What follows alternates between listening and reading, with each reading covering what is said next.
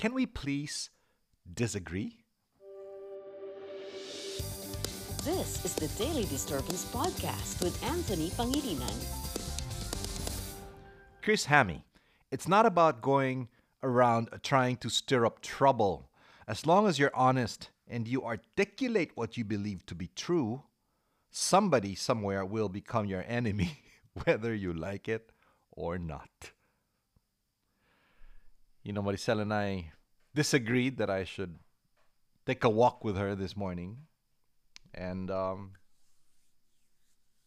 she went her own. I, I, I decided to get some morning sun from our balcony instead. Right? We we disagreed. We didn't necessarily fight. I remember when Maricel and I talked about our engagement and wedding date. Maricel's mom, Imelda, had a chat with me and over beer negotiated that we postpone it for three months. Initially, we did not agree, but eventually, the thought of, come on, Anthony, what's three months? What's three months, right? This is the mother in law. You will want to have good vibes with your mother in law. and so eventually, it led to an agreement initial disagreement. See, now we have a more solid relationship. Because even if we disagreed, initially we decided not to give up. I have a better relationship with my mother in law because even if we initially weren't seeing eye to eye, the timing of the wedding, I now see that those three months are nothing compared to the 28 years we've been together. See, disagreeing is not the same as disliking. I, I think we're going to have to be clear about that. I may dislike you or your approach, but I don't have to disagree with your suggested course of action.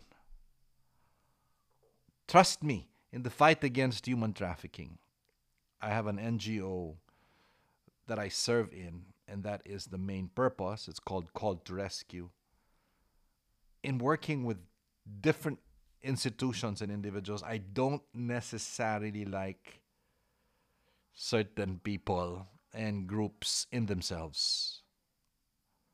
But I have to, I choose to set aside my preferences and I swallow my pride if it means we break the defenses and overcome a bigger force from the dark side. Like when two opposing groups come together because of a larger foe, right? When they can and realize they can only overcome together. Oh, elections are coming. You'll see more of that. So, can we please embrace the fact that disagreeing is a part of strengthening relationships, a growing business, or even to become better convincers.